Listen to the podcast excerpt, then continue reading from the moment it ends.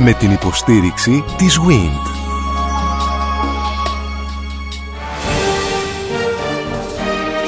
Γνωρίζοντας την ιστορία μας. Η ελληνική διατροφή από την προϊστορία μέχρι σήμερα. Μια σειρά ραδιοφωνικών ντοκιμαντέρ στον Sky 100,3. Για την ιστορία της ελληνικής τυροκομεία συζητούμε για τα ελληνικά τυριά. Μαζί μας είναι ο κύριος Ευάγγελος Καραμανές. Να υπενθυμίσω μόνο ότι ο κύριος Καραμανές είναι ερευνητής στο κέντρο λαογραφίας της Ακαδημίας Αθηνών. Μιλήσαμε για την ιστορία της ελληνικής τυροκομεία, της παρασκευής γενικά των γαλακτοκομικών προϊόντων και θέσαμε παρουσιάσαμε τους όρους που γινόταν αυτή η παραγωγή. Πράγματι, για να δημιουργηθεί ένα προϊόν κατάλληλο θα λέγαμε στο να θρέψει έναν συγκεκριμένο ανθρώπινο πληθυσμό και στην παραδοσιακή κοινωνία υπήρχαν διάφοροι τρόποι δημιουργίας συσσωματώσεων ποιμένων ούτως ώστε να υπάρξει ένα απόθεμα γάλακτος ικανό για τη ροκόμηση. Είδαμε λοιπόν ότι σε όλη την Ελλάδα υπήρχαν αυτοί μέσα στις κτηνοτροφικές κοινωνίες, υπήρχαν τα τσελιγκάτα, τα φαλκάρια στην υπηρετική Ελλάδα, τα μητάτα στην Κρήτη και στα νησιά των Κυκλάδων, στην Άξο για παράδειγμα, ενώσεις ποιμένων ε, κτηνοτρόφων, ε, είτε ισότιμων είτε άλλες φορές λιγότερο ισότιμων, υπό την ηγεσία ενός ισχυρού κτηνοτρόφου, ενός τσέλιγκα και αυτοί οι άνθρωποι ενώνανε τα κοπάδια τους κυρίως κατά την κρίσιμη περίοδο της γαλακτοπαραγωγής, δηλαδή από την Άνοιξη έως τα μέσα του θέρους, έως τον Ιούλιο περίπου, για να μπορέσουν να παράξουν γάλα, να παρασκευάσουν τα κατάλληλα τυριά. Θα ήθελα σήμερα σε συνδυασμό των γνώσεων που έχετε κύριε Καραμανέ να μιλήσουμε για την τοπικότητα και την παράδοση των προϊόντων μας. Θα μας εξηγήσετε το τι σημαίνει ο τίτλος POP στα προϊόντα, δηλαδή η προστατευόμενη ονομασία προέλευσης και αναγεωγραφική περιφέρεια θα κάνουμε την αναφορά μας στα τοπικά τυριά. Θα ήθελα όμως να σημειώσουμε στον πρόλογο το εξής επειδή σε συνδυασμό θα μας πείτε και τα αλλαντικά του τόπου από όπου θα κάνουμε τον σταθμό μας, από όπου θα περάσουμε, ε, να σημειώσουμε ε, ευθύς εξ αρχής ότι η κατανάλωση κρέατος ήταν μειωμένη στην ιστορική διαδρομή γιατί το ζώο που είχαν αυτοί οι άνθρωποι ήταν εργαλείο παραγωγής οικονομίας. Δεν το είχαν για να το σφάζουν για να πεθάνουν στο τέλος από την πείνα. Ακριβώς. Πράγματι η κατανάλωση κρέατος και προϊόντων γενικά του κρέατος ήταν λιγότερο σημαντική στην παραδοσιακή κοινωνία. Πράγματι δεν έσφαζαν τα ζώα γιατί τα χρειαζόταν για τα προϊόντα τους και τα προϊόντα, κυρίως το γάλα βέβαια, αλλά και το μαλλί και ό,τι άλλο μπορεί να προκύψει. Σε αυτή την περίπτωση θα πρέπει να επισημάνουμε τη σημασία του χοιρινού κρέατος, του χοιρινού λίπους για την τοπική οικονομία και αυτό σε όλη την Ελλάδα. Όχι μόνο στη Βόρειο Ελλάδα όπου δεν υπήρχε, δεν ήταν τόσο διαδεδομένη η χρήση του ελαιολάδου. Το λάδι ήταν πολύτιμο, ήταν ένα φάρμακο, το κρατούσαν με μεγάλη οικονομία, κυρίως για την εκκλησία, για το καντήλι. Η εκτροφή του χείρου ήταν ένας ταμιευτήρας κρέατος και όλων των παραγόγων του που κατανάλωνε η οικογένεια καθ' όλη τη διάρκεια του έτους. Από την Πελοπόννησο που άρχιζαν και τα νησιά, στα νησιά τα χειροσφάγια άρχιζαν από το φθινόπωρο, από τον Οκτώβριο, στη Βόρειο Ελλάδα συνειδητόταν να είναι η κορύφωση των χειροσφαγείων λίγο πριν το 12ήμερο, εκεί στα Χριστούγεννα. Και βέβαια κοντά στις απόκριες συνήθιζαν περισσότερο να σφάζουν τους χείρους στην Πελοπόννησο. Με όλα αυτά το λίπος, τη λίπαρη ή τη γλίνα ή τη μήλα, όπως λεγόταν σε διάφορες περιοχές, ε, οι άνθρωποι ικανοποιούσαν τις ανάγκες τους σε λίπος. Μη υπάρχοντα βέβαια του ελαιολάδου, άλλωστε αυτό ήταν το λεγόμενο βούτυρο του φτωχού. Το καλοκαίρι λοιπόν, για να γυρίσουμε πάλι στα τυριά, σε ό,τι αφορά στο λευκό τυρί στη φέτα, το γεγονός ότι ήταν μέσα στο αλατισμένο νερό προφανώς ήταν ένας τρόπος συντήρησης. Αλλά αλήθεια, τι γινόταν με τα σκληρά τυριά, με τη ζέστη δεν ίδρωναν αυτά; Είναι γεγονός, όπως λένε και οι ειδικοί τυροκόμοι, ο μοναδικός τρόπος στο παραδοσιακό πλαίσιο για την συντήρηση των τυριών ήταν να είναι εξαιρετικά αρμυρά. Είτε ήταν λευκά τυριά, μαλακά, όπως η φέτα και όλα τα συναφή. Βέβαια είναι το εθνικό μας τυρί, παραγόταν σε όλη την Ελλάδα, σε όλη την υπηρετική Ελλάδα και σε ορισμένα νησιά και βέβαια έπρεπε για να συντηρηθεί να είναι εξαιρετικά αλμυρό. Με την εμφάνιση των ψυκτικών θαλάμων επιτρέπεται η δυνατότητα πολύ μεγαλύτερη παραγωγή, καθώς είναι ένα εξαιρετική ποιότητα τυρί και πολύ ευχάριστο στην κατανάλωση.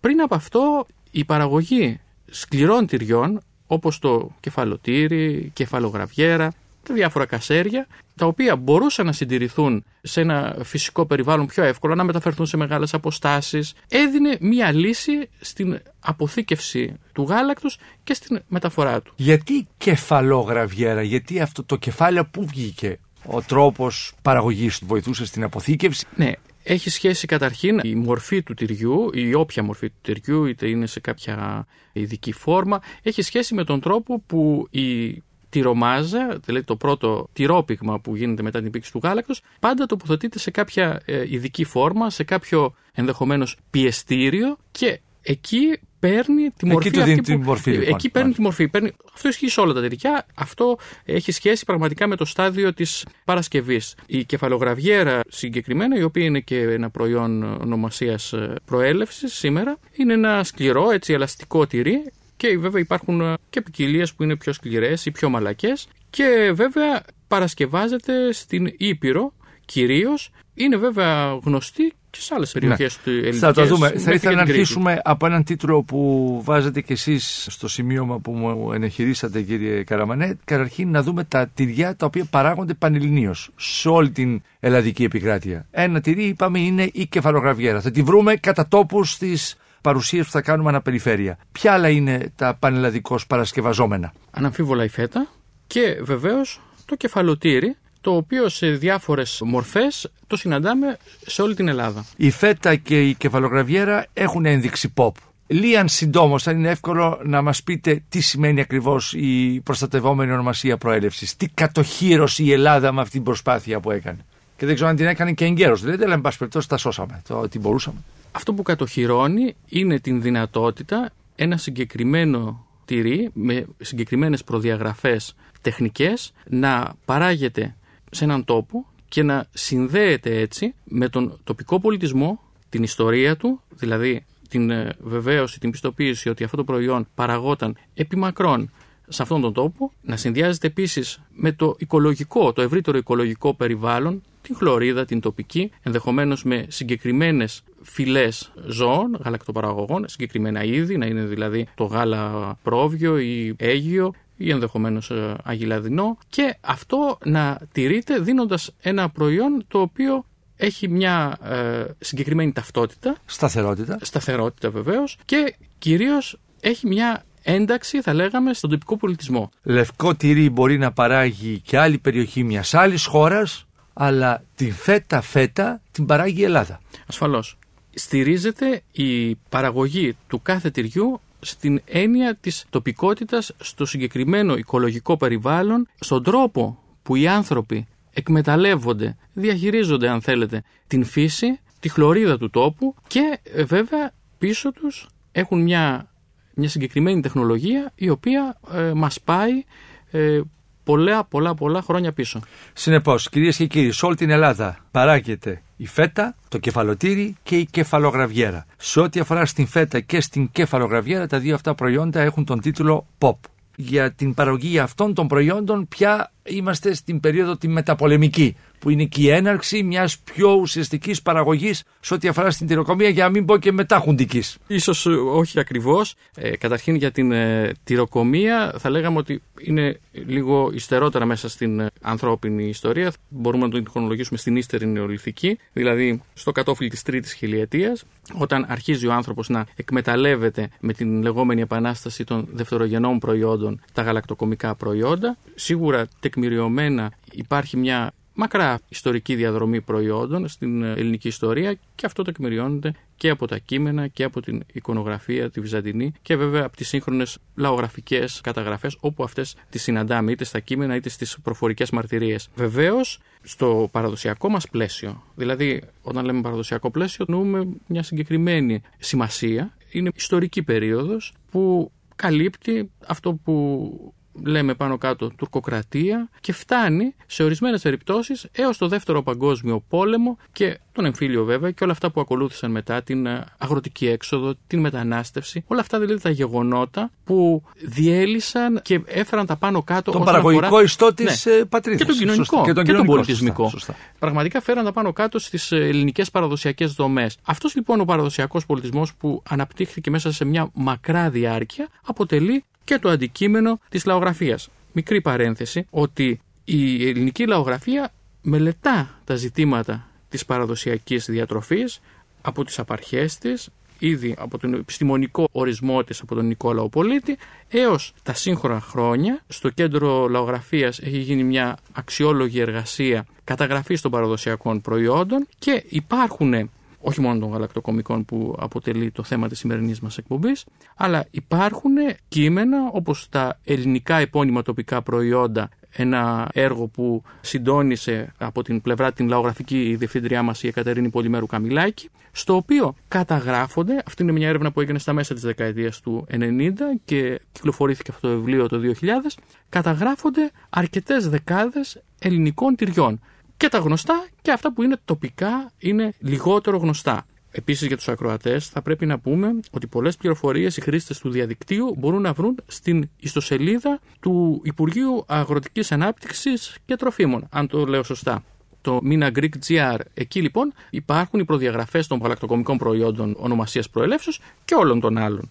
Αυτό που μπορούμε έτσι κωδικοποιώντας λίγο την κατάσταση όσον αφορά και τα πανελλήνια, θα λέγαμε έτσι, εμβέλεια τυριά, αλλά και τα μικρά, τα λιγότερο γνωστά, θα λέγαμε, τα τοπικά τυριά, είναι να πούμε ότι στο παραδοσιακό πλαίσιο οι άνθρωποι δεν στόχευαν πάντα στην παραγωγή ενός τυριού. Προσπαθούσαν, γιατί επρόκειτο για κοινωνίες με πολύ περιορισμένους συχνά πόρους, συχνά κοινωνίες όπου οι καταστάσεις ήταν οριακές, οι καταστάσεις ανάμεσα στην επιβίωση και στην εξαθλίωση. Σήμερα, τη δύσκολη αυτή περίοδο, τη δυσκολότατη που περνάμε όλοι μας, είναι πραγματικά δύσκολο να το φανταστούμε πως επιβίωναν αυτοί οι άνθρωποι μέσα από λεπτές στρατηγικές εκμετάλλευσης του φυσικού περιβάλλοντος. Για παράδειγμα, η παραγωγή φέτας οδηγούσε πάντα και στην παραγωγή μυζήθρας. Από το τυρόγαλο το ζέστηναν, το αναθέρμεναν σε υψηλή θερμοκρασία και βγάζανε και μυζήθρα, η οποία μπορεί να ήταν μαλακή, σκληρή κλπ. Ακόμα και το υπόλοιμα το τελευταίο το τυρόγαλο το δίνανε στις στάνες, στα παιδιά ή στους φτωχούς. Δηλαδή, συνέρεαν στις στάρνες τα παιδιά, αν διαβάσουμε τις καταγραφές τις λαογραφικές, συνέρεαν και τους δίνανε αυτό το δροσιστικό. Ήταν το παιχνίδι τους στο παραδοσιακό πλαίσιο. Γιατί βέβαια η τυροκόμη ήταν λίγη. Ήταν ένα υψηλής εξειδίκευσης επάγγελμα η τυροκομεία. Χρειαζόταν μεγάλη εξειδίκευση. Βέβαια, ομοίως και στην παραγωγή του κασεριού βγάζανε παράλληλα και βούτυρο, που ήταν ένα εμπορικό προϊόν, εξίσου πολύτιμο με το κασέρι, βγάζανε και μυζήθρα. Και στην Κύπρο μαζί με το χαλούμι πάντα βγάζανε και την αναρή, τη μυζήθρα δηλαδή. Και στην άξο, μαζί με το αρσενικό τυρί, το σκληρό τυρί δηλαδή της άξο, βγάζαν και μυζήθρα και ανθότυρο, το λεγόμενο θηλυκό δηλαδή, το μαλακό τυρί. Σε ορισμένες περιπτώσεις, όπου η στενότητα των πόρων ήταν πάρα πολύ μεγάλη, για παράδειγμα στα λεγόμενα κοπατσαροχώρια της Βόρειας Πίνδου, στην περιοχή των Γρεβενών, όπου είχαν αναπτυχθεί ιδιαίτερα περίτεχνες στρατηγικές επιβίωση, το πρώτο τυρί ήταν ο μπάτζος. Ένα σκληρό τυρί που το είχαν για την τοπική κατανάλωση. Παράλληλα, βγάζανε μέσα στην ίδια τεχνολογική αλυσίδα παραγωγής και βούτυρο, το οποίο το είχαν για το εμπόριο για να εξοικονομήσουν κάποια χρήματα. Βγάζανε επίσης μυζήθρα και τυρόγαλο που ήταν το τελευταίο, θα λέγαμε, υποπροϊόν και χρησιμοποιούνταν όλα αυτά. Έχουμε λοιπόν στο παραδοσιακό πλαίσιο στρατηγικές τυροκόμησης οι οποίες μας δίδαν μια πλειάδα προϊόντων και αυτό πρέπει να το έχουμε υπόψη μας και σήμερα που κάνουμε έτσι αυτή την παρουσίαση μέσα στα πλαίσια του ραδιοφωνικού χρόνου και μιλάμε για τυριά που παράγονται αναπεριοχές. Το τοπίο, το πραγματικό, όταν πλησιάσουμε κοντά και δούμε τις λαογραφικές καταγραφές ή όταν κάνουμε την επιτόπια έρευνα, είναι πραγματικά πολύ πιο πλούσιο και βγαίνει πραγματικά μέσα από τον τοπικό πολιτισμό μέσα σε όλη την πολυπλοκότητα. Δηλαδή, είναι ένα πράγμα έτσι αρκετά περίπλοκο. Και να βρει ιστορία με πολλά αγκονάρια. Κοινωνικά, πολιτισμικά, ιεραρχικά, οικονομικά, πολιτιστικά, προπάντων. Πολιτισμός είναι. Όλη αυτή η δραστηριότητα του ανθρώπου είναι πολιτισμός. Ασφαλώς. Και πρέπει να πούμε ότι το υλικό προϊόν, το τελικό προϊόν, έχει μέσα του όλες αυτές τις παραμέτρους με έναν τρόπο δηλαδή. Είναι λογικό. Που, είναι ε, λογικό. Που... Μπαίνει όλη η προσωπικότητα της κοινωνίας και ε, παράγει ένα προϊόν ή περισσότερα. Ακριβώς. Όταν μιλάμε ε, τεχνοκρατικά ορισμένες φορές και ουδέτερα για προϊόντα ονομασίας προέλευσης, πρέπει να έχουμε υπόψη μας για κάθε περίπτωση όλες αυτές τις παραμέτρους. Βεβαίως, όπως είπατε, σε συγκεκριμένες περιοχές κυρίως παράγονται συγκεκριμένα τυριά. Ωραία. Θα αρχίσουμε λοιπόν. Να πούμε την έτσι. περιδιάβασή μας. Καταρχήν, πρέπει πραγματικά να απολογηθούμε στους ακροατές. Αν ξεχάσετε κάτι, μόνο για τις κυκλάδες έχετε 2, 4, 6, 8, 10, 12, 14 τυριά. Εάν ξεχάσετε κάτι, ανθρώπινο είναι. Τι να πω τώρα. Φέρετε 14 τυριά. Να Συν σας- τα κρέατα τα τοπικά των κυκλάδων. Λοιπόν, Κάθε ελληνική περιοχή είναι ένας ολόκληρος διατροφικός κόσμος. το πιστεύω. Ε, αν το συγκρίνουμε. Εμείς δεν το πιστεύουμε. Δηλαδή θέλω να πω, η, η κοινωνία η τοπική μπορεί να μην το πιστεύει. Άλλαξαν τώρα τα δεδομένα. Εντάξει, τώρα μπαίνουμε σε είναι, μια άλλη εποχή. ε, πιστεύω ότι μέσα από αυτές τις δυσκολίες που περνάμε, ίσως είναι και η τελευταία μας ελπίδα να τα εκτιμήσουμε αυτά τα πράγματα. Αλλά μια που έτσι κάνατε μια απαρίθμηση, θα σας πω κάτι. Αναφέρθηκα σε αυτό το σύγγραμμα, αυτή την προσπάθεια της κυρίας Καμιλάκη και του Κέντρου Λαογραφίας πριν από 15 χρόνια τα ελληνικά επώνυμα τοπικά προϊόντα. Εκεί καταγράφονται, αν θυμάμαι καλά, γύρω στα 270 προϊόντα. Αναφέρεται στην εισαγωγή. Τυροκομείας. Γενικά. Γενικής τα, τα παραγωγής. προϊόντα Ναι. τυροκομείας είναι περί τα 60-70. Αναφέρεται εκεί ότι οι βάσεις δεδομένων των ειδικών εκείνη την περίοδο είχαν καταγράψει 4.000 προϊόντα ελληνικά. Αν υπολογίσουμε τις σοβαρές εργασίες υποδομής που γίναν όχι μόνο από τους λαογράφους βέβαια, αλλά από όλους τους επιστημονικούς κλάδους. Πάντα εδώ μιλάμε βέβαια για διεπιστημονικότητα. Δεν μπορεί ένας κλάδος μόνος του να κάνει μια υπολογίσιμη πρόοδο σε αυτόν τον τομέα των τοπικών παραδοσιακών προϊόντων. Πάντα μιλάμε για διεπιστημονική προσέγγιση. Φανταστείτε πόσο έχει προχωρήσει η έρευνα. Αυτή η έρευνα, αν υπό τις κατάλληλες συνθήκες μπορέσει να διαχυθεί στην οικονομία, στον σύγχρονο πολιτισμό, στην τέχνη, τη σύγχρονη τέχνη, η οποία μπορεί και πρέπει να δώσει με τη δημιουργική πνοή της το λάκτισμα για την προσέγγιση αυτών των πραγμάτων. Είναι μια πιστεύω- υπολογίσιμη δύναμη στην οικονομία, κύριε Καραμανέ, για να Απολύτως. συμπυκνώσω όλο αυτό που λέτε. Ακριβώς. Έχει πολύ και στην ενδιαφέρον. οικονομία και όχι μόνο. Και στην παιδεία μας και στον τρόπο που προσεγγίζουμε τα πράγματα. Κάνετε μια πολιτική σκέψη η οποία δεν έχει γίνει ποτέ. Εγώ τουλάχιστον δεν την έχω ακούσει Α. από υπουργό. Όχι, όχι, δεν το κομματικοποιώ το θέμα, την κουβέντα μας. Αλλά είναι μια πολιτική συζήτηση ότι εγώ μπορώ ως χώρα, μου είπατε πόσα προϊόντα έχετε καταγράψει; 4.000 4.000 τουλάχιστον. προϊόντα. 4.000 προϊόντα. Α μην βγάζει μία βιομηχανία το κάθε προϊόν. Όχι, βέβαια δεν είναι δυνατό αυτό. Δεν είναι δυνατόν. Σε καμία περίπτωση. Αλλά φαντάζομαι θα έχουμε 100 είδη βιομηχανιών για να βγάλουν αυτά τα 4.000 προϊόντα. Και ίσω λέω και λίγα. Όταν σκοτωνόμαστε για τον χρυσό και για τα διάφορα μεταλλεύματα και λέμε αν θα πρέπει να το βγάλουμε ή να μην το βγάλουμε, κάτω από ποιες συνθήκες να το βγάλουμε και τι σημαίνει για την κοινωνία και τι σημαίνει για το περιβάλλον κτλ. Κανείς έως τώρα δεν έχει πει, πολιτικός, επαναλαμβάνω, να πει ότι κοιτάξτε, έχω 4.000 είδη ελληνικά. Μπορούμε να δουλέψουμε σε αυτό. Ελάτε κύριοι επιστήμονες, ξεκινήστε, καθίστε ειδικότητες ολόκληρης επιστήμης και πείτε μας αυτή τη δουλειά έπρεπε να δώσει την παραγγελία ένα Υπουργείο μιας κυβέρνησης σε αυτά τα 40 πανεπιστήμια. Προσέξτε τώρα τα οξύματα της κοινωνίας. Αυτή η πολιτική τάξη έφτιαξε αυτό το κράτος, στο μεταξύ ίδρυσε 40 πανεπιστήμια, τα πέταξε εκεί προκειμένου η τοπική κοινωνία να πουλάει καμιά πίτσα και κανένα σουβλάκι και να νοικιάζει τα σπίτια της. Αυτό το ονομάσαμε ανάπτυξη. Δεν έχουν καμία διασύνδεση τα πανεπιστήμια με την κοινωνία στην οποία βρίσκονται. Στο εύρος της, στο συνολικό, παράγονται 4.000 προϊόντα. Και ποτέ κανένας υπουργός δεν είπε: Έλα εδώ, Πανεπιστήμιο ΧΙΠΣΙΖ, διερευνήστε μου αυτό που λέει ο Καραμανές και το Κέντρο Λαογραφίας Ακαδημίας Αθηνών. Τόσο απλά δηλαδή είναι τα πράγματα. Μπορεί αυτό στο τέλος να μας βγάζει μηδέν αποτέλεσμα, κύριε Καραμανέ. Αλλά δεν το έχουμε διερευνήσει ποτέ. να πούμε ότι πράγματι είναι μηδέν. ή Συστηματικά είναι... Όχι. πράγματι δεν έχει διερευνηθεί. Βέβαια, θέσατε ε, πάρα Πολλά, πολλά, πράγματα, μαζί. να φύγουμε. θα φύγουμε από αυτή. Τα- θα γίνει τα οποία- πολιτική, θα γίνει καθημερινή η εκπομπή μας και δεν θα τη Πραγματικά. χαλάσω. Και δεν θα ήθελα ε, σε καμία περίπτωση να γίνω. Να συνδεθείτε με δυσάρεστος. κάποιο συμπέρασμα δικό Ναι, μου. Ε, ε, τα είπε ο Πορτοσάλτα. και απλά να γίνω, αν θέλετε, δυσάρεστος και να φτάσω στη δική μου εμπειρία που συχνά επειδή είναι τόσο δυσάρεστες οι ειδήσεις που ακούμε και στην τηλεόραση και στο ραδιόφωνο. Πραγματικές είναι βέβαια οι ειδήσεις. Πολλοί από εμάς αναγκαζόμαστε να το κλείσουμε το μέσο αυτό γιατί απλά δεν αντέχουμε. Δεν αντέχουμε να ακούμε δυσάρεστα Στη πράγματα. Μακεδονία να βρεθούμε κάτι μπορούμε να το αντέξουμε. Πάντως θα πω κάτι ότι αυτές οι σκέψεις που αναφέρατε και τα τοπικά προϊόντα από τον ε, τομέα τον ερευνητικό και από πολλούς επιχειρηματίες, πολλούς που γνωρίζω προσωπικά, έχω γνωρίσει πάρα πολλούς τυροκόμους κατά την επιτόπια έρευνά μου, υπήρχαν εδώ και δεκαετίες. Αλλά ξέρετε κάτι, συχνά εμείς οι ερευνητές, οι άνθρωποι που υπηρετούν τον πολιτισμό και την έρευνα τηλεογραφική, θεωρούμαστε απλά γραφικοί. Είναι πράγματα που έχουν υποθεί εδώ και πολλές δεκαετίες, αλλά όσο τα πράγματα, αν θέλετε, πήγαιναν καλά, λέγανε τι λέει τώρα ο λογογράφος. Εγώ θυμάμαι να αναφερθώ στη διευθύντριά μας την κυρία Καμιλάκη που ασχολείται με αυτό το πεδίο το συγκεκριμένο από την δεκαετία του 70. Ομιλίες, συσκέψεις με τοπικούς φορείς, συζητήσεις πολλές με ανθρώπους της παραγωγής. Για να φτάσουμε το 2013, στον σας διακόπτω, για να γίνει συγκέντρωση υπουργικού επίπεδου προκειμένου να ακούσει ο ξενοδόχος να προσφέρει στο πρωινό προϊόντα του τόπου όπου εδρεύει το ξενοδοχείο του. Τι λέτε τώρα, κύριε Καρμανέ. Είναι προφανές το τι, τι προηγήθηκε. Το τίποτα, το χάος. Πήγαμε όσο πήγαμε, τώρα φράκαρε το πράγμα και πρέπει να το ξαναδούμε από την αρχή.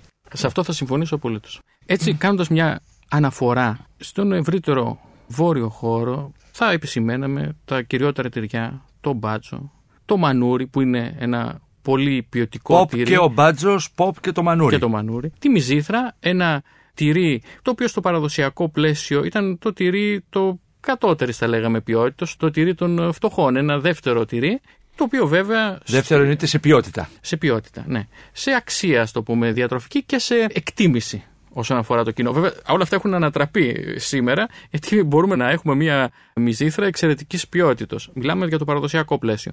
Το γνωστό έτσι ανεβατό το λεγόμενο τυρί που παράγεται στα Γραβενά, στο Βόιο, στην Ελασσόνα. Ένα οικιακό τυρί έτσι λίγο ξινό. Είναι pop επίσης και αυτό πλέον. Και το οποίο... Είναι λευκό το ανεβατό. Λευκό, ναι. Με αλυφόδι θα λέγαμε υφή. Ίσως χρησιμοποιώ κάποιες μη δόκιμες εκφράσεις, αλλά δεν είμαι ούτε τυροκόμος, ούτε γευσιγνώστη σε καμία περίπτωση. Η ούρδα του βοήου, ένα τύπου μυζήθρα τυρί που και αυτό χρησιμοποιούνταν από ένα υποπαράγωγο θα λέγαμε των κύριων τυριών και αυτό ήταν ένα τυρί των φτωχών αν θέλετε. Να πούμε βέβαια να αναφερθούμε και στον τελεμέ που παραγόταν και παράγεται από γάλα αγελάδας και που μας ήρθε από τους Έλληνες πρόσφυγες της Θράκης και της Βουλγαρίας. Όταν αρχίζουν αυτές οι μετακινήσεις πληθυσμών οι μεγάλες υπό την πίεση των ιστορικών γεγονότων στις αρχές του 20ου αιώνα. μοιάζει στη φέτα, αλλά δεν είναι φέτα. Ακριβώς. Δεν είναι φέτα, που δεν είναι.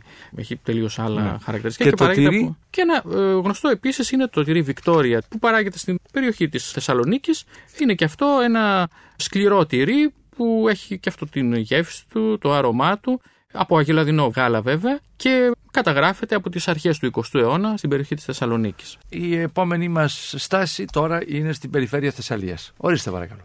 Και στα όρια της γιατί το γνωστό τυρί το κασέρι που είναι και προϊόν ονομασίας προέλευσης πλέον συναντάται και στις μακεδονικές περιοχές βεβαίως αλλά και στη Θεσσαλία και στη Στερεά και βεβαίως στο Βόρειο Αιγαίο, μερικές φορές το λένε κασκαβάλι, είναι ένα τυρί αναπλαθόμενης μάζας όπως λέμε, απάτ φιλέ, επιτραπέζιο τυρί, το οποίο από πολύ παλιά, από την παραδοσιακή περίοδο, μπορούσε να ταξιδέψει σε μακρινές αποστάσεις, να πουληθεί ένα εξαιρετικά εμπορικό προϊόν. Επειδή είναι αλατισμένο και αυτό. Είναι, Ότι το είναι... αλάτι είναι το βασικό συστατικό για την αντοχή του προϊόντος. παραμένει βέβαια ένα μαλακό τυρί λόγω της κατασκευής του και της αναθέρμανσης που κάνουν τυροκόμοι και το πλάσιμο εκ νέου της τυρομάζας.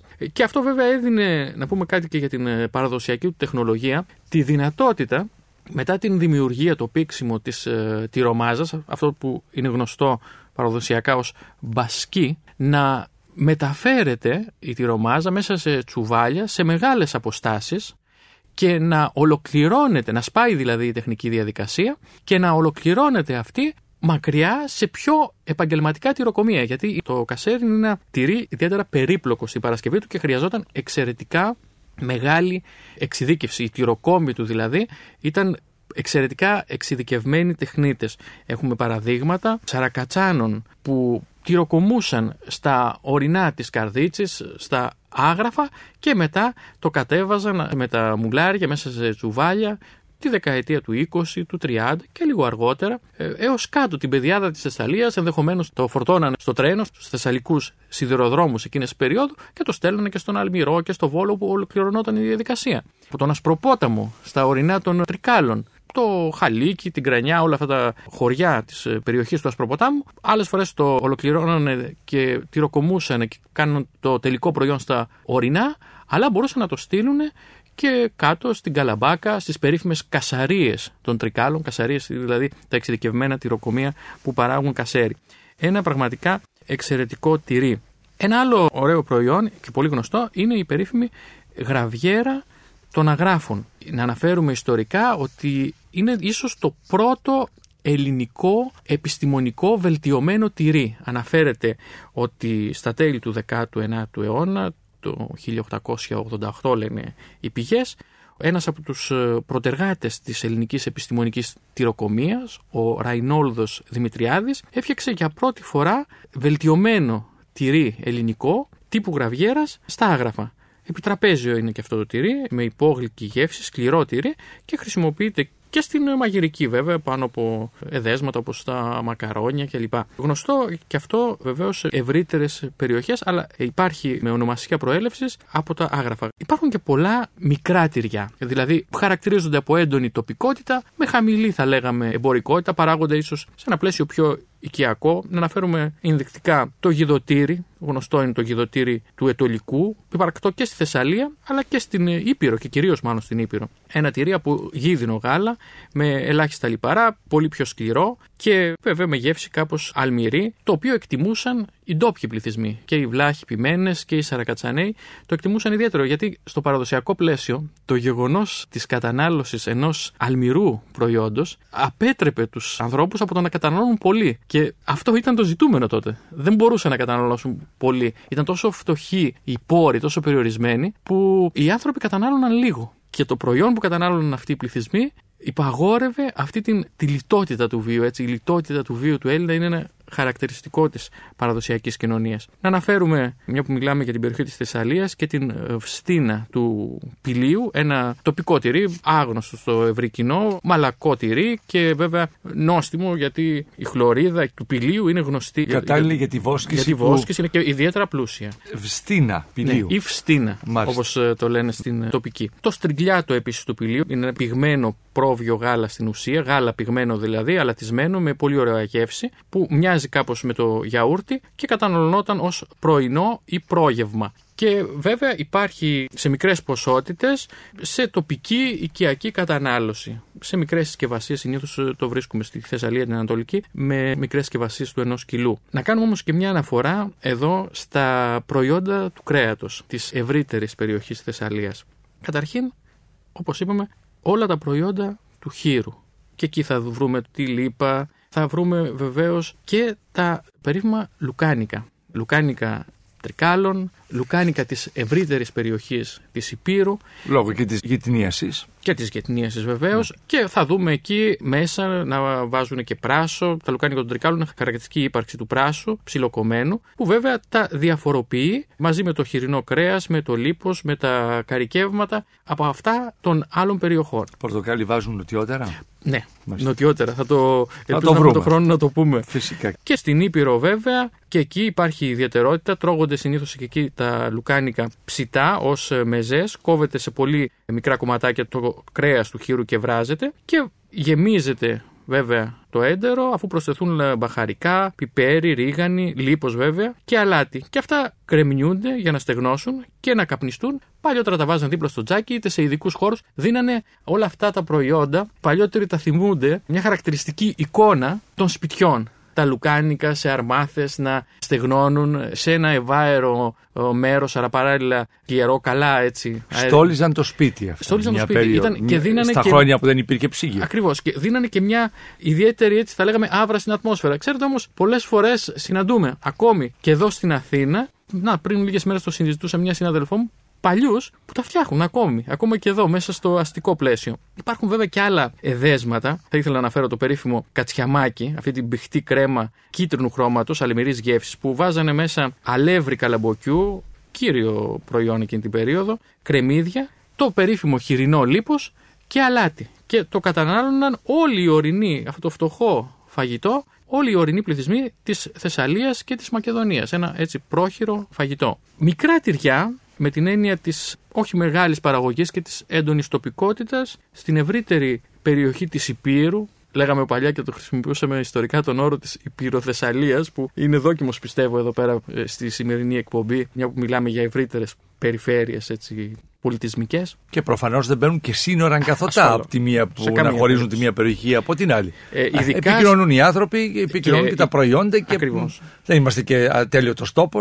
Και ειδικά σε μια δραστηριότητα που χαρακτηριζόταν από την ε, Μετακίνηση. κινητικότητα, από τις μετακινήσεις των Το πειμενικών. εξηγήσετε άλλωστε, ομάδων. ήταν πάνω κάτω βουνά, ε, λιβάδια και κάμπος. Συνεπώς σε μια διαρκή μετακίνηση, άρα οι άνθρωποι επικοινωνούσαν και Πάντως, αντάλλασαν ε, και οι Να πούμε ότι ιδέες. η εικόνα που έχω εγώ είναι ότι αυτός ο τόπος που δεν είναι μεγάλος, είναι μικρός. Έχει πολλά πράγματα όμως Έχει αυτός. πάρα πολλά πράγματα. Δηλαδή η πυκνότητα, η πυκνότητα των προϊόντων, τα οποία προϊόντα στην ουσία παράγονται σε πολλές παραλλαγές από κάποιους βασικούς κώδικες και είναι ακριβώς προϊόντα της εφευρετικότητας του ελληνικού λαού και του πολιτισμού του, είναι τεράστια. Που είναι από την ίδια πρωτεΐνη τόσο διαφορετικά Το- μεταξύ τόσο διαφορετικά τους, και μεταξύ με τέτοια τους. ποικιλία. Ναι, ναι. Η ποικιλία και η φύση ελληνική, το οποίο αν θέλετε είναι έτσι τόσο περίπλοκο και πλούσιο. Μου επιτρέπετε να κάνω αυτή την αναλογία που δεν είναι βέβαια πολύ επιστημονικό, αλλά αντίστοιχα μεγάλη είναι η ποικιλία. Ποικιλία που προέρχεται βέβαια από έναν πολιτισμό ανθρώπων εφευρετικών και καλλιεργημένων.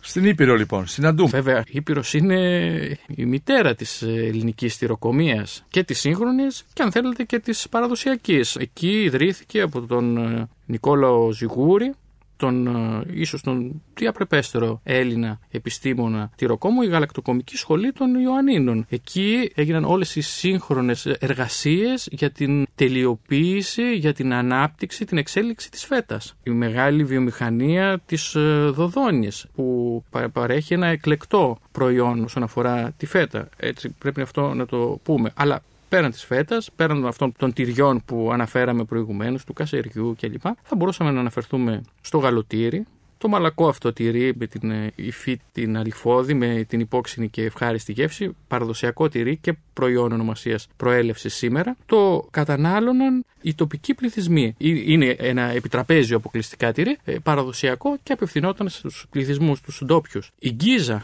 γκίζα Ιωαννίνων, είναι γνωστή ως γκίζα Ιωαννίνων, ένα τυρί φτωχό, τυρί του φτωχού, το αποκαλούν συχνά στη βιβλιογραφία. Γνωστό είναι και ως πρέντζα, ως ξύνα, ως στούφος. Ένα τυρί δηλαδή αποβοτηρωμένο, σκληρό, γίδινου, προέλευση από αίγιο, από γίδινο γάλα και χρησιμοποιείται βέβαια σήμερα και ως επιδόρπιο και βέβαια στη μαγειρική. Αλλά οι παλιοί άνθρωποι ε, το κατανάλωναν ευχάριστα. Αναφορά βέβαια θα πρέπει να γίνει στο Μετσοβόνε, το γνωστό τυρί του Μετσόβου, Και του γνωστού τυροκομείου του γνωστού του τυροκομείου, του Αβερόφιου Βεβαίως εκεί στο Μέτσοβο. που είναι γνωστό ότι ο Αβέροφ είχε αποστείλει και μετεκπαίδευσε τυροκόμους στην Ιταλία όπου ενεπνεύστησαν και βελτίωσαν αυτή την τεχνολογία αυτού του τυριού που δίνει μια πικάντικη γεύση, χαρακτηριστικό άρωμα καθώς είναι έτσι καπνιστό, έχει μια ιδιαιτερότητα σε σχέση με τα άλλα ελληνικά τυριά και βέβαια είναι προϊόν ονομασίας προέλευσης και αυτό. Άρα έως τώρα κύριε Καραμανέ να μετρήσω ότι έχουμε pop σε 1, 2, 3, 4, 5, 7. Επτά τυριά ήδη και είμαστε μόνο σε τρεις περιφέρειες. Πρέπει να τρέξουμε. Ναι, πρέπει να τρέξουμε. Λοιπόν. Ε, θα πάμε κάπως λίγο πιο περιληπτικά, γιατί 21 είναι Τα ε, pop. προς το παρόν. Βέβαια, αυτός ο αριθμός σίγουρα θα αυξηθεί στα επόμενα χρόνια. Στερεά Ελλάδα. Αν πάμε λίγο πιο κάτω, θα κάναμε αναφορά οπωσδήποτε στο κατοίκι του Δομοκού. Αυτό το. Που είναι και μοδάτο τα τελευταία χρόνια. Ναι, ήταν, ιδι- ήταν άγνωστο πριν ε, λίγα χρόνια, αλλά τώρα πραγματικά έχει Με την την ευκαιρία. άθεση των εστιατορίων την Ναι, τελευταία το- δεκαετία της έτσι. ευημερίας γνωρίσαμε και το κατοίκι Δομοκού. Και Το είναι- εισήγαγαν οι σεφ. Μα είναι ένα ωραίο τυρί και πραγματικά είναι ευτυχία το γεγονός ότι μπόρεσε να προσεγγίσει το ευρύτερο κοινό. Τυρί διέτηση αυτό, λένε ναι. οι κυρίε. Αλλά Αυτό- εξαρτάται από την ποσότητα. αυτό χαίρομαι. Αν μπορεί αυτό το ωραίο τυρί, το παραδοσιακό της περιοχής του Δομοκού, να προσφέρει και σε αυτό το τομέα, καλό είναι. Η φορμαέλα της Αράχοβα, του Παρνασσού. Ένα πολύ ποιοτικό τυρί. ε, Σχεδόν απέναντι από το Δομοκό. ε, με την ευρύτερη έννοια, ημίσκληρο, πιο συμπαγές και υποκίτρινο χρώμα και παράγεται βέβαια στην Κομόπολη, τη γνωστή, την ιστορική Κομόπολη της Αράχοβα και στη γύρω περιοχή. Ένα μικρότερο τυρί, λιγότερο γνωστό, είναι η πρέντζα του Ετολικού. Ένα σκληρό τυρί από γάλα εγωπροβάτων. Και αυτό καταναλωνόταν κυρίως από τους κτηνοτροφικούς πληθυσμούς και σήμερα το συναντάμε στο παραδοσιακό πλαίσιο. Στη δυτική Ρούμελη. Βεβαίως. Να κάνουμε μια αναφορά εδώ, μια που πάμε έτσι νοτιότερα και στα προϊόντα του κρέατος, ότι έχει κατοχυρωθεί ως προϊόν ονομασίας προέλευσης και το αρνάκι και το κατσικάκι της Ελασσόνας. Πριν λίγα έτη, χάρη σε μια ερευνητική ομάδα που δραστηριοποιείται στην περιοχή. Είχα και εγώ συμβάλει με την ε, ταπεινή μου προσπάθεια σε αυτό το έργο και πράγματι έγινε ευκαιρία το ευρύτερο κοινό να γνωρίσει καλύτερα την εξαιρετική ποιότητα της κρέατοπαραγωγή και της γαλακτοπαραγωγής της περιοχής Ελασσόνας. Αναφορά θα πρέπει να γίνει βέβαια εδώ και στο σουβλάκι της Λιβαδιάς. Αλίμονο, αλίμονο. Ελληνικό σουβλάκι. Θα μας πάρουν στο κατόπι οι λεβέντες από τη λιβαδιά. Ε, αν δεν κάνουμε αναφορά στο σουβλάκι. Ναι, που είναι βέβαια πανελλήνια γνωστό και μετά την δεκαετία του 1950 πραγματικά έχει κατακτήσει την Ελλάδα και όχι μόνο. Νοτιότερα, στην Πελοπόννησο, εκτός των πανελληνίως γνωστών τυριών, θα αναφέραμε την σφέλα, που είναι προϊόν ονομασίας προέλευσης, το γνωστό και ως τυρί της φωτιάς, ένα ημίσκληρο τυρί που κόβεται σε μακρόστενες λωρίδες κατά την δημιουργία του και αυτές είναι οι σφέλες, οι φέτες δηλαδή. Είναι ένα τυρί το οποίο αναθερμαίνεται και χρησιμοποιείται ως ε, επιτραπέζιο τυρί και βέβαια και για την παρασκευή μυζήθρας. Πολλά άλλα είναι τα τα προϊόντα της Πελοποννήσου τα καταγεγραμμένα. Έχουμε εξαιρετικό γιαούρτι στην ε, Λακωνία. Την κολάστρα, αυτό το πρωτόγαλα δηλαδή, το γάλα που είναι το πρώτο μετά από την γέννηση των αμνών του Πάρνονα. Εξαιρετικές μυζήθρες γενικά στον Πάρνονα. Και βέβαια πάρα πολλά προϊόντα του κρέατος. Λίνα, λίπος δηλαδή χοιρινό. Περίφημα είναι τα παστά χοιρινά της Αρκαδίας, τα λουκάνικα, της Μάνης, τα σίγλινα, το σαλάμι, ε, πραγματικά ένας πλούτος προϊόντων. Και εδώ στα λουκάνικα της Μάνης μπαίνει και το πορτοκάλι που λέγαμε προηγουμένως. Είναι γεγονός ότι στην ε, Νότιο Ελλάδα, όταν κόβεται το κρέας του χείρου ψηλά, ανακατεύονται εκεί με κομματάκια λίπους, βάζουν και φλούδα πορτοκαλιού, μυρωδικά, αλάτι και με αυτό το μείγμα γεμίζουν τα έντερα και βέβαια όπως σε όλη την Ελλάδα μετά τα απλώνουν και να στεγνώσουν ή τα καπνίζουν. Ε, και βέβαια σε ορισμένα νησιά βέβαια τα διατηρούν και σε πύληνα δοχεία μέσα στο λίπος τους. Όλα αυτά βέβαια έχουν και μια μεγάλη ιστορία, παραλείπουμε να το λέμε, παρόμοιου τύπου προϊόντα αναφέρονται στους κομμοδιογράφους από την κλασική Αθήνα. Και στο βέβαια οι καταγραφές, οι λαογραφικές είναι πάμπολες. Θα έπρεπε βέβαια να κάνουμε μια ξεχωριστή εκπομπή για την Κρήτη. Για την Κρήτη. Γιατί η Κρήτη από απόψεως διατροφική. Με δέκα τυριά ξεχωριστά δικά της. Και πολύ περισσότερα. Ναι. Πολύ περισσότερα. Έχουμε δέκα λεπτά στη διάθεσή μας, σας το λέω κύριε Καραμανέ. Διαχειριστείτε το χρόνο. Θα πω ότι, μια που μιλάμε για τη σχέση της κτηνοτροφικής δραστηριότητας με τον πολιτισμό, ότι κάνει μια προσπάθεια ο Δήμος Καντάνου Σελήνου να δημιουργηθεί ένα μουσείο κτηνοτροφίας στον Ομαλό. Ε, έχει ένα πολύ ωραίο σκεπτικό νομίζω και αξίζει να βοηθηθεί αυτή η προσπάθεια ε, από επιστημονικής απόψεως το κέντρο λαογραφίας κάνει ό,τι μπορεί προς αυτή την κατεύθυνση, γιατί επαναλαμβάνω, αν τα αναφέρουμε ή δεν τα αναφέρουμε εμείς, λίγη σημασία έχει. Σημασία έχει να καταλάβουμε ότι μόνο μέσα από τον πολιτισμό είναι η μόνη διέξοδος για το μέλλον μας. Αλλά να αναφέρουμε έτσι τα κυριότερα ταιριά της Κρήτης. Περίφημη γραβιέρα, ξινομιζήθρα, το πιχτόγαλο των Χανίων, Αυτά είναι και προϊόντα ονομασίας. Και η γραβιέρα και η ξινομζήθρα, μάλιστα. Και το πιχτόγαλο των Χανίων. Και προσφάτως έγινε προϊόν ονομασίας προέλευσης το ξύγαλο της Σιτίας. Γνωστά είναι και το ανεμικό τυρί των Ανογείων, ο ανθότυρος, το μαλίτικο τυρί, του ομαλού δηλαδή. Αλλά δεν θα μπορούσαμε να παραλείψουμε και το στακοβούτυρο, το ιδιαίτερο αυτό βούτυρο της τσίπας του γάλακτος, το τουλουμοτήρι, το τυροζούλι των ανογείων και άλλα ακόμη. Περίφημα είναι και τα προϊόντα του κρέατος στην Κρήτη, ιδιαίτερα πλούσια. Απάκια, λαρδί, σουτζούκι Κρήτης, τα σαλιγκάρια, η περίφημη χοχλή και να κάνουμε και μια αναφορά με βάση τις λαογραφικές καταγραφές στο πρόβατο της Γάβδου, του ωραίου αυτού νησιού, του νοτιότατου άκρου της Ελλάδος, το οποίο μεγαλώνει σε ειδικές συνθήκες και έχει μια ιδιαίτερη ταυτότητα. Άλλο ένα βιβλίο για τις κυκλάδες. Πραγματικά, γιατί τα κυκλαδονήσια είναι τόποι ιδιαίτερα κτηνοτροφικοί. Ενώ είναι μέσα στη θάλασσα, η κτηνοτροφική τους παραγωγή και ο επιμενικό τους πολιτισμός είναι ιδιαίτερα σημαντικός, ειδικά στα μεγάλα. Στην Άξο, για παράδειγμα, η Νάξο είναι ένας ξεχωριστός ποιμενικός κόσμος. Με σημαντική έτσι, παρουσία στη λαογραφία και στην σχετική βιβλιογραφία. Η γραβιέρα Νάξου είναι προϊόν ονομασίας προέλευσης, αλλά και άλλα τυριά όπως η κοπανιστή και το Σαν Μιχάλη, περίφημο τυρί της Σύρου, που παράγεται από αγελαδινό γάλα, είναι και αυτό προϊόν ονομασίας προέλευσης. Υπάρχει παρουσία της αγελάδας, να επισημάνουμε στα νησιά αυτά, που οφείλεται και στην επιρροή που έχουν από τους πολιτισμούς της Δυτικής Ευρώπης, καθώς τα κυκλαδονήσια έχουν ιδιαίτερες επαφές λόγω της γεωγραφικής τους θέσης και της ιστορίας τους με τη Δύση. Να παριθμίσουμε ορισμένα. Βεβαίως. Χλωροτήρι άνδρου, το αφρομίζηθρο της Νάξο. Γνωστό στις Κυκλάδες είναι και το αγιουριανό τυρί, το τυρί δηλαδή που παράγεται στην νησίδα της Γιάρου, που βρίσκεται κοντά στη Σύρο. Είναι γνωστό ότι το νησί αυτό ε, χρωματίστηκε ως τόπος πολιτικών εξορίστων την περίοδο του εμφυλίου και την περίοδο της δικτατορίας, αλλά παραδοσιακά εκεί ξεχύμαζαν σε αυτό το μικρό ερημονήσι του Αιγαίου Πελάγους κοπάδια από τα γειτονικά νησιά και το τυρί αυτό έχει καταγραφεί με μια ιδιαίτερη ταυτότητα. Το ανθότυρο της Ανάφης, το περίφημο αρσενικό τυρί, το σκληρό δηλαδή τυρί της Νάξου, αλλά και της Σικίνου, το βραστό τυρί της Ανάφης, το καλάθι της Κιμόλου, το κυθνιακό τυρί, γνωστό από την αρχαιότητα, που έχει μια ιδιαίτερη γεύση χάρη και στα τοπικά βότανα, τα οποία αναφέρονται από την αρχαιότητα, η περίφημη μαλάκα της θύρας, η μανούρας της σύμφνο και ο μανούσος της άνδρου.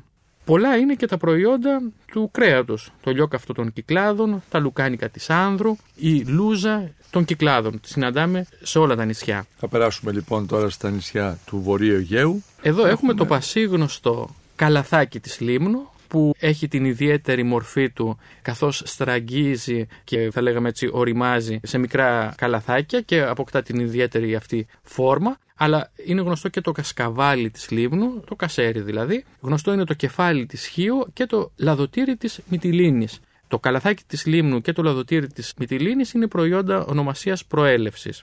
Στα Δωδεκάνησα ιδιαίτερα γνωστά είναι το κρασοτήρι ή τυρί της Τριγιάς, το οποίο πλέον το συναντάμε ευρύτερα στον ελληνικό χώρο, έχει μια εμπορικότητα. Το τυρί αυτό συντηρούνταν μέσα σε τριγιά, δηλαδή μέσα στο κατακάθι του κρασιού. Είναι ένα κεφαλίσιο τυρί που διατηρείται μέσα στη λάσπη εντός εισαγωγικών του κρασιού και αποκτά το χρώμα του κρασιού και είναι πικάντικο στη γεύση. Εξαιρετικό τυρί. Γνωστό επίσης είναι και το μεριαρένιο τυρί της Καρπάθου. Έχει μια ιδιαίτερη ταυτότητα, ένα τυρί από πρόβιο και κατσικίσιο γάλα που ομοιάζει με το λαδοτήρι καθώς συντηρείται μέσα σε λάδι.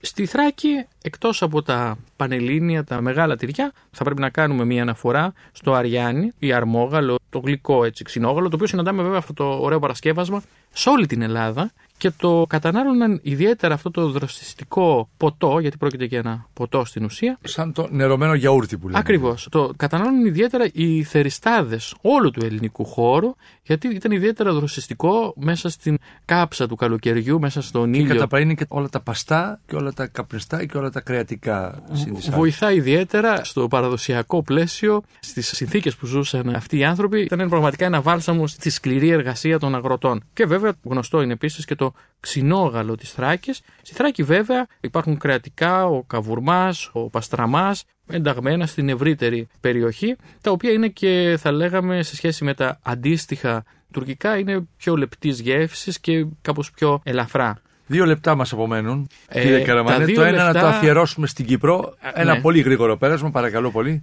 Πραγματικά η Κύπρος, όπως και η Κρήτη, είναι ένας ολόκληρος επίσης διατροφικός κόσμος. Δηλαδή θα μπορούσαμε για τα κυπριακά τυριά, όπως και τα προϊόντα του κρέατος, να κάνουμε μια ξεχωριστή εκπομπή. Το περίφημο χαλούμι, που είναι μια ομάδα τοπικών τυριών, έχει πολλές εκδοχές, που παρασκευάζεται και σε οικιακό και σε πλαίσιο έτσι τυροκοπικό βιοτεχνικό σε ολόκληρη την Κύπρο. Είναι περίφημο. Καταγεγραμμένο είναι το παφίτικο τυρί από πρόβιο ή και αίγιο γάλα ή και μείγμα αυτών. Ιδιαίτερα γευστικά είναι τα γιαούρτια της Κύπρου. Άλλα γνωστά τυριά είναι τα χαλίτζια της Τιληρίας, της περιοχής της Τιληρίας, πάλι από εγωπρόβιο γάλα ή μείγμα. Το ακαθιώτικο τυρί, που το συναντάμε στην Ακανθού, από αίγιο γάλα. Και βέβαια η κυπριακή μυζήθρα, η αναρή ή ανάλατη, που παράγεται βέβαια μαζί κατά τη διαδικασία παρασκευής ορισμένων από τα ταιριά που προαναφέραμε. Ιδιαίτερα μεγάλη την ποικιλία των κρεατικών, των προϊόντων του κρέατος στην Κύπρο. Η λούτζα, το καπνιστό χοιρινό, το απόχτη από αίγιο κρέας, η τσαμαρέλα από τα πόδια της γίδας, η ποσυρτή, το καπνιστό χοιρινό, η μήλα του χείρου, το λίπος, μήλα με γιώτα και δύο λάμδα, αποκαλείται το λίπος και στην Κύπρο αλλά βέβαια και στα Δωδεκάνησα. Η βάκλα του προβάτου στην Κύπρο εκτρέφουν το παχύουρο πρόβατο που έχει μια λιπόδη έτσι μορφή στην ουρά του και αυτό αποτελούσε ένα ειδικό έδεσμα. Βεβαίως ο καβουρμάς, το λαρδίν παστών, λουκάνικα, χειρομέρια. Πραγματικά όμως είναι ένας ολόκληρος κόσμος διατροφικός η Μεγαλόνισος και ίσως εσείς θα πρέπει με κάποιον ειδικό σε αυτό το ζωτική σημασία ε, κομμάτι του ελληνισμού, ένας ειδικός λαογράφος, να κάνετε ένα ειδικό αφιέρωμα στην Κύπρο, όπως και στην Κρήτη. Σας ευχαριστώ πολύ κύριε Καραμανέ για την βοήθειά σας. Κάναμε μια περιδιάβαση κυρίες και κύριοι στον κόσμο της ελληνικής στηροκομείας από τα προϊστερικά χρόνια έως σήμερα και αυτό που μας μένει από τις δύο εκπομπές και από τα λεγόμενα του κυρίου Καραμανέ είναι ότι ζούμε σε έναν τόπο που έχουμε μια τεράστια ποικιλία παραγόμενων προϊόντων από εμά, από τους ανθρώπους αυτού του τόπου. Προϊόντα τα οποία βγήκαν από τη γη και άλλα τα οποία τα πήρε ο άνθρωπος από τα οικόσιτα ζώα. Ελπίζουμε να υπάρξει η δυνατότητα να υπάρξει μια ανάταση και σε αυτόν τον τομέα της παρασκευής των τοπικών προϊόντων, στον συνδυασμό τους με την τοπικότητα, με τον τοπικό πολιτισμό, σε ό,τι ευγενέστερο έχει η χώρα μας και βέβαια να δοθεί η δυνατότητα στους επιστήμονες είτε στους θεράποντες του παραδοσιακού πολιτισμού, της λαογραφίας και στον Εθνικό Φορέα το Κέντρο Λαογραφίας και σε όλους βέβαια τους ερευνητές πανεπιστημιακούς που θεραπεύουν στις σχολές της γαλακτοκομείας, στις σχολές της διατροφολογικές, στα τεχνολογικά και στα πανεπιστημιακά ιδρύματα να συνδράμουν τις τοπικές κοινωνίες για το καλό όλων μας. Σας ευχαριστώ πολύ. Εάν σας άρεσε το ραδιοφωνικό ντοκιμαντέρ που μόλις ακούσατε, μπείτε στο sky.gr κάθετος podcast και γίνετε συνδρομητής. Περιμένουμε όμως και τα σχόλιά σας ή ακόμα καλύτερα την κριτική σας στα iTunes. Η δική σας κριτική στα iTunes θα βοηθήσει και άλλους Έλληνες σε όλο τον κόσμο να ανακαλύψουν τα νέα podcasts του Sky και να γνωρίσουν την ιστορία μας. Κυρίες και κύριοι, γεια σας. Για την εκπομπή συνεργάστηκαν Παρουσίαση Άρης Πορτοσάλτε Παραγωγή Τζένι Πουπουλίδου Επιμέλεια εκπομπής Αθανασία Χατζή. Η ηχογράφηση και η τεχνική επεξεργασία έγινε από τους ηχολήπτες του Sky 100,3 Με την υποστήριξη της WIND